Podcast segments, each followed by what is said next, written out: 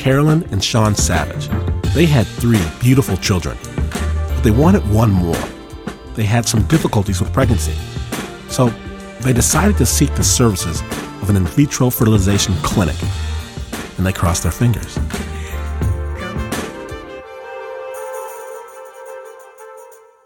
We thought we're going to go for it, and however it turns out, we'll be okay with that. If it works, great. We'll have four kids. Perfect. If it doesn't work, we're fine with our family the way it is. We went in for that frozen embryo transfer and we transferred three embryos 10 days after the frozen embryo transfer, I was scheduled to go and have a blood draw for a pregnancy test. And I waited that day for a phone call confirming. Now, I have to tell you, I knew in my heart I already was. I had all of the symptoms. I just knew it had worked. I, I knew it. I'm already thinking of names. How am I going to set up our house? So, when the call did not come, one o'clock past, two o'clock past, three o'clock past, no call. I figured they'd call for sure by the end of the day, so that's why when my husband, Sean, kind of barreled through our door at about four o'clock that afternoon, I was stunned. He said that the doctor had informed him that indeed I was pregnant, but that there had been a mistake and that they had thawed and transferred the embryos of another couple. So I was indeed pregnant with somebody else's genetic child. Well, I was shocked. I think when anyone undergoes some sort of a fertility treatment, you expect one of two things to happen. Either it's going to work and you're pregnant, or it didn't work and you're disappointed. The idea that you could be pregnant with somebody else's child never even entered into the realm of possibility for me. The doctor explained that um, he needed to know what our intentions were. Very quickly, within moments, of learning of the situation, we, we knew what we had to do. That was care for this child during the pregnancy and do our best we could to protect him or her, and then deliver him or her back to his genetic parents um, upon delivery because that's what we would have wanted someone to do for us. I immediately thought, okay, people do this, right? I'm now a surrogate. But what I think is important for people to understand is that that has to be a decision making process that is well thought out. That didn't happen for us. The enormity of what we were undertaking, it was very, very scary. Pregnancy is not an easy thing. There are moments that you think, I can't believe that I'm just, you know, standing up and going on but I'm going to get a baby in the end and, and I'm going to get to be a mother. We weren't going to get that. We had to explain why I was going to have a baby and why I wasn't going to come home from the hospital with a baby. I remember one time I was in the grocery store and um, one of the cashiers said to me, You know, is it a boy or a girl? It's a boy. She's like, oh, and, and I would just sit there and smile, and I'd just be dying on the inside.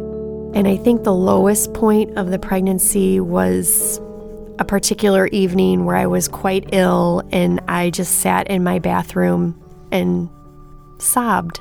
I just didn't know how I was going to be able to let this child go.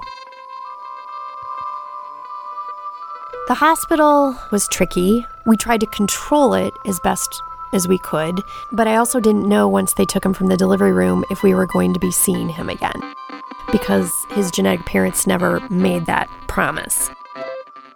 I wanted him to know someday that the moment he took his first breath, that the people that were standing in that room were thrilled that he was there and that he was not a burden. He was a gift. He was in the delivery room with me for about 20 minutes when they rolled him from the room. And I remember the door shutting. I remember closing my eyes and thinking, it's okay. It's going to be okay. At the end of this, everything was going to work out and be just fine.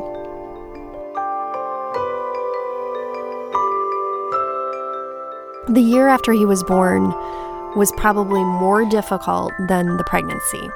And that I had not planned for. And so that was tough. And I had to work through that. And um, every time I get an email update or a picture or we get an opportunity to see him, we're reassured that we did the right thing.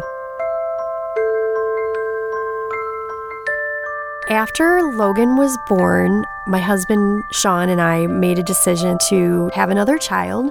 We learned kind of early on in, in my pregnancy with Logan that he would be my last pregnancy um, due to the number of C sections and just my physical condition.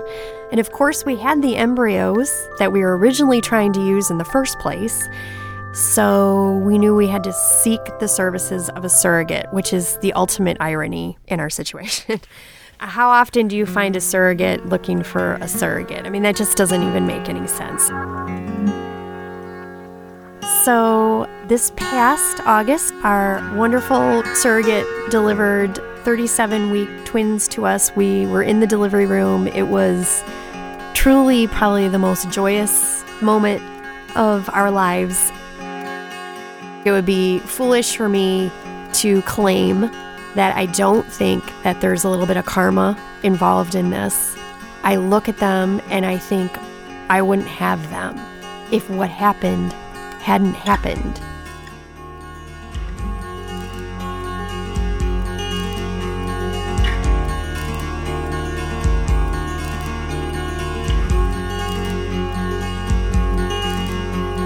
Thanks so much to Carolyn and Dean Savage for sharing their story to Snap. We're going to have a link to their book, Inconceivable, on our website, snapjudgment.org. That story was produced by Anna Sussman.